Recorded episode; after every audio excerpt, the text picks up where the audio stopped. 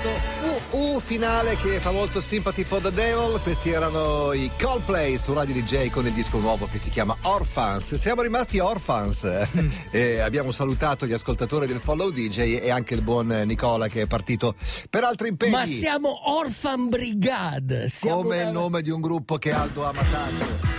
C'è la sigla è venerdì mattina. Lo metterò a Natale. A Natale è pronto il disco nuovo. Ma anche se non lo metti. Head out on the highway, looking for adventure. And whatever comes our way.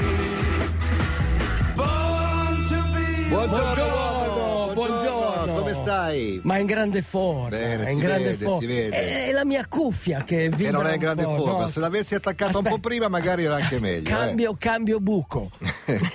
Volevo salutare il tuo. Eh, come si chiama? Il tuo discepolo che tutti i giorni, prima che tu vada in onda, mi manda un messaggio. Saluta Sì. anche la nostra dolce Gra- Sara che ti porta gra- il caffè. grazie. Mentre tu lo bevi, io leggo il messaggio Sì. che mi ha mandato Mauro. Aldo parlerà di luoghi speciali per corpi speciali, di tre spiagge, due in Florida e una in Australia, luoghi incantevoli ma altrettanto pericolosi con correnti marine, attacchi di squali e meduse mortali. Questi luoghi hanno dato origine ai Frogmen, un manipolo di sommozzatori. Tu dici, cavolo, sarà una puntata meravigliosa. Poi puntualmente Aldo Rock arriva e parla di tutt'altro. No, no, no, no, no. Eh, bravo, voglio fare i complimenti a Eh, questo uomo se lost. continui così- Questo uomo lost. Sai Eh. che è stato l'unico che è riuscito a farmi vedere un, Un qualche, pezzetto punt- di Lost. qualche puntata di eh, Lost. perché hai fatto Devo- i conti senza Lost. Eh. Hai finito il caffè? No, non ancora, però Eh. vai avanti a parlare. Che Vado avanti piace, con il sì, sì, messaggio, sì. così mettiamo anche già un primo disco. Eh, I Frogmen, un manipolo di sommozzatori comparsi a ridosso delle due guerre mondiali che hanno dato poi origine ai Navy SEAL e a tutti i corpi speciali del mondo, alcuni dei quali approfittano delle gare di triathlon per allenarsi. Eh, bravissimo. Eccolo qua la chiusura del cerchio. Vai. Allora, partiamo da queste spiagge.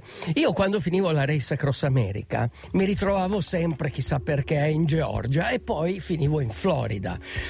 E al largo delle coste della Florida, cioè queste, queste coste che si chiamano la costa del tesoro, la costa dell'oro, e dove affondavano i galeoni spagnoli. Quindi siamo sull'Atlantico. Siamo Perché sull'Atlantico. la Florida si affaccia anche sul Siamo Golfo del. Messico. Siamo Ok. sull'Atlantico dove quel cacciatore di tesori famoso si è arricchito, questo Fisher, non so se te lo ricordi, nessuno se lo ricorda. In pratica lui trovava il tesoro, molti andavano anche sulle spiagge. Hai presente quelli che vanno in giro col Eh, metal a detector? tutte le sere ci sono quelli che cercano le collanine. Certo. E lì, lì però trovavi dei, dei- I dobloni. I dobloni d'oro spagnoli, veramente. Benissimo.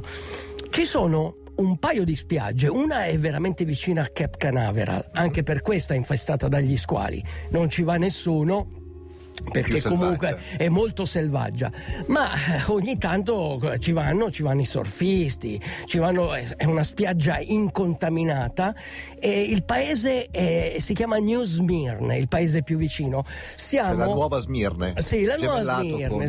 Siamo vicini anche un po' a Melbourne, che era la, la- la famosa città dove è nato Jim Morrison. Jim Morrison è nato da quelle parti lì e il padre di Jim Morrison era un capitano di marina, un ufficiale di marina. Quindi mare, mare, respi- senti, senti già l'aria di mare, questa, quest'area dell'oceano. Vedo Benissimo. Salmastro. Sì, e benissimo, in queste, in queste spiagge, nella prima, quella di New Smirne, beh, c'è la percentuale più alta di attacchi di squalo. Perché comunque è ricco di pesce e tu sai che lo squalo non fa differenza tra quello che nuota, tra il surfista, eccetera. Almeno lui assaggia, certo. Però alla fine, alla fine, l'attacco di squalo, magari 100 attacchi di squalo, poi magari muore una persona sola, quindi alla fine non bisogna aver paura dello squalo, ci sono tante altre cose molto molto più pericolose. Cioè, statisticamente sì, dopodiché insomma la Dopodiché- paura un po' atavica quella anche. Mi no? dicevano sempre, allora, quando vedi la pinna grigia, nuota pure tranquillamente, mi dicevano così gli australiani. Quando vedi la pinna bianca, scappa, vai via perché quello è molto pericoloso, lo- il famoso squalo Certo, bianco. più aggressivo. Allora, se vai un po' più giù, in questa contea contea di Breward invece siamo leggermente più a sud di Cape Canaveral per intenderci. Ecco, lì c'è un'altra spiaggia che tu la vedi bellissima, sai, un, un luogo dove dici adesso faccio un bagno. Ecco, lì è pericolosissimo perché ci sono delle correnti assassine. Lì i surfisti vanno, non ci sono i bywatch, non c'è Pamela Anderson okay. che ti viene a salvare, e lì è molto pericoloso e ci sono stati molti attacchi degli squali. Un'altra spiaggia pericolosa, e poi finisco, è una spiaggia australiana, nei territori del nord. Lì c'è una medusa che si chiama Fleckery. Come si chiama? Fleckery. Okay. Quella ti uccide. Tu la guardi e quella ti uccide. È la peggiore medusa, la più velenosa al mondo. perché ci vuoi mettere paura o perché sei invidioso di quelli che vanno in vacanza al mare per Natale? Tutto questo per dire ci sono delle spiagge bellissime e pericolose. Eh, e quasi sempre son... più, più sono belle. E più ci son... sono degli uomini bellissimi che sembrano tranquilli ma sono pericolosi. Eccoci. Molto attento a questa canzone. Allora, fuori onda Matteo si è appassionato alle vicende di questa medusa, che Beh, poi sì. quella che convenzionalmente viene chiamata la cubo medusa. Cubo medusa noi ci immaginiamo come un cubetto, come un dado per cucinare, in realtà sembra un pallone un da pallone. basket Con... e ha dei tentacoli lunghi anche 3 metri. 3 metri, 3 metri quando è a caccia, 15 centimetri quando è quando in è... navigazione. Ok, sì, ed è, pericolosa? È molto sì. A che livello? È a livello mortale. mortale. Pa- paralisi respiratoria, arresto cardiaco. Ah, sì, in due minuti. Due Se uno avesse la possibilità di essere curato con dell'aceto, perché l'aceto è l'unica sostanza in grado di attenuare gli effetti fino a farli scomparire, in tempi brevissimi, quindi entro i due minuti, si salverebbe. Sì, ma in genere ma in nessuno minuti, va in acqua con l'aceto. Eh, quindi in due minuti. allora, allora, sì. allora, tutto questo per dire che esistono posti bellissimi, ma che però sono pericolosissimi. Pericoloso. E la metafora era con gli uomini. Certo, perché non a caso in quella zona della Florida i primi frogmen facevano le loro esercitazioni perché erano zone molto disabitate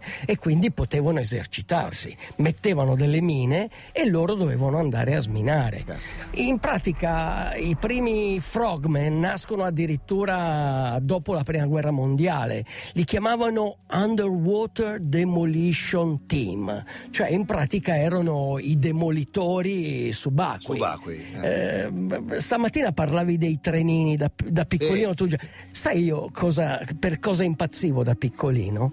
Ai miei tempi c'era un detersivo che si chiamava Tide. Certo, Tide, Tide si direbbe, Tide. ma era il Tide. In, questa, in questo detersivo c'era un soldatino che ti regalavano in una bustina certo. e, e la cosa che mi faceva impazzire è quando trovavo il frogman, perché nel detersivo certo, trovavi il soldatino. Il detersivo era evidentemente americano, americano e anche i soldatini, erano, anche americani. soldatini erano americani. Avevano fatto la coniugazione e quindi, italiana. E no? quindi quello che. Non c'era un lagunare. No, quello che per tutti è stato il trenino, per me è stato il frogman. Io quando vedo un frogman. Si spiegano tante cose. Sì, quando vedo un frogman mi vengono le lacrime. Eh, perché frogman mi... che è l'antenato del Navy Esatto, l'uomo rana, il famoso uomo rana, che è l'antenato di tutti i corpi speciali.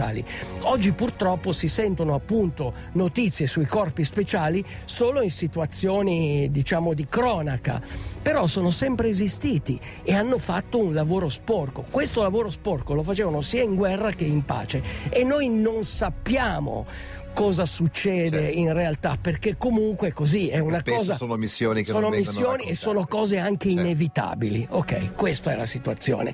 Ma perché voglio parlare dei Navy SEAL e delle loro caratteristiche? Perché comunque alcune delle loro caratteristiche affondano mm, in radici molto antiche, in quelle che erano le, le, le, le caratteristiche degli antichi guerrieri giapponesi, i samurai. E comunque erano, avevano dei valori e tuttora questi corpi speciali hanno dei, dei, valori incredibili, il senso della dedizione, il senso dell'onore, il senso ma anche della gentilezza, perché comunque sono persone che devono superare dei test psicoattitudinali, cioè non è che devono soltanto correre, corrono il miglio e mezzo sotto i dieci minuti, devono nuotare i 500 metri, anche lì sotto i 12 minuti. Quindi, insomma, so, sono persone fisiche, ma comunque hanno anche un cuore, hanno anche un'anima. Ecco, tutto questo affonda, tutte queste virtù affondano in quello che era il codice dei samurai, famo- il famoso Bushido. Bu- Bushido, cioè la via del samurai. Per gli uomini di oggi, la via del samurai può sembrare anacronistica, una reliquia del passato, ma quando si dice lui è un samurai si pensa subito a qualcosa di positivo. Se applichi al mondo di oggi la filosofia degli antichi guerrieri giapponesi, vuol dire che sei un uomo con un forte senso di responsabilità, un uomo con forti convinzioni. Il samurai fondava il suo comportamento sull'esercizio di sette virtù. Giustizia, coraggio, compassione, cortesia, sincerità, onore e lealtà. Questo è lo spirito del Bushido. Fallo rivivere nel tuo cuore e ti darà potere e bellezza. Qualunque cosa tu voglia fare o sognare, falla con coraggio, con la forza e la compassione del samurai. E se vuoi vivere bene, vai fino in fondo, perché quando sei a un punto di svolta, le mezze misure non sono di nessun aiuto. Una canzone del 1971, in realtà è un disco di adesso, lei si chiama Brittany Howard, questo modo di cantare è molto tipico di una certa musica di colore, la canzone si intitolava Stay High, I Just Wanna Stay High, cioè voglio stare un po' fuori. Sì. Cioè, cazzo, lasciami stare. Alabama, lei era la cantante degli Alabama Shake. Ah, beh, E gli- allora... L'Alabama è un posto che io amo tantissimo perché facevo i doppi Ironman, non a caso poi è diventata una gara organizzata dai Navy Seal. Ecco. Ciao ragazzi, a casa con la clavicola rotta dopo Sì. essere stata sportellata da un'auto parcheggiata, evidentemente In passava in bicicletta, bicicletta e l'hanno involontariamente colpita. Vi ascolto e siete il mio passatempo migliore. Vi abbraccio, però piano. Ok, la portiera di un automobilista è come la Medusa Fleckery, cioè devi sempre starci alla larga. Bravo, tra l'altro sulla Medusa Fleckery o Cubo Medusa che dir si voglia, che se non curata con- entro due minuti con dell'aceto, che però uno non è che si può portare in mare, eh, diventa molto molto pericolosa, Matteo ha trovato una cosa interessante. Sì, che ogni 50 metri nelle spiagge desertiche e ovviamente con eh, tipo stabilimenti comunque, Sì. eh, ci sono dei- delle cisterne con dei galloni di, Di aceto proprio? o di acido acetico Ok. eh, che viene messo a disposizione di chi ne ha bisogno e nessuno le tocca. Nessuno le tocca di perché prima o poi può bisogno. toccare Cioè, anche ti può- a ti uno può di loro, insomma. no? Ma volevo sapere, è aceto balsamico, di mele, Sì, guarda, eh, ce ne sono eh, alcune. di Modena? Alcune arrivano direttamente da Modena, altri invece li fanno lì con delle mele un po' di scarpe. Ma c'è la cetaia poi anche da qualche parte in Australia, sicuramente. Ascolto Aldo per capire cosa fare della mia vita, dice Rita. E con questa responsabilità enorme noi chiudiamo questa settimana. Cosa se ne può fare della sua Beh, esistenza? allora io ti dico ehm, una cosa: tra i Navy Seal eh, ce, ce ce ne sono un paio molto famosi. Molti sono diventati giornalisti, attori, tipo Magnum P.I. era, Un- era- un Navy Seal. era un ex Navy Seal. Eh, Jesse Ventura, che era un Wrestler. wrestler, quello che combatteva sempre con eh, Hulk. Hogan, Hogan, esatto. Anche lui era un Navy Seal. Ecco, lui ogni tanto faceva, come si dice, eh, faceva la caricatura dell'uomo, eh, il culturista prepotente, eccetera. E diceva un motto, ecco, questo motto è quello che non dovete mai fare nella vostra vita. Ok. Sai cosa diceva Jesse Vai. Ventura? Vinci se puoi, perdi se devi, ma bara sempre. Ecco, questo è quello che non devi fare nella tua vita. Capito, Puoi Rita? fare tutto il resto. Grazie a tutti, buona settimana, Ciao. anzi buon fine settimana. Nuotate, correte, Correte. pedalate, Pedalate. ma non sparate e non uccidete. Grazie che ce l'hai detto. DJ, DJ, chiama Italia.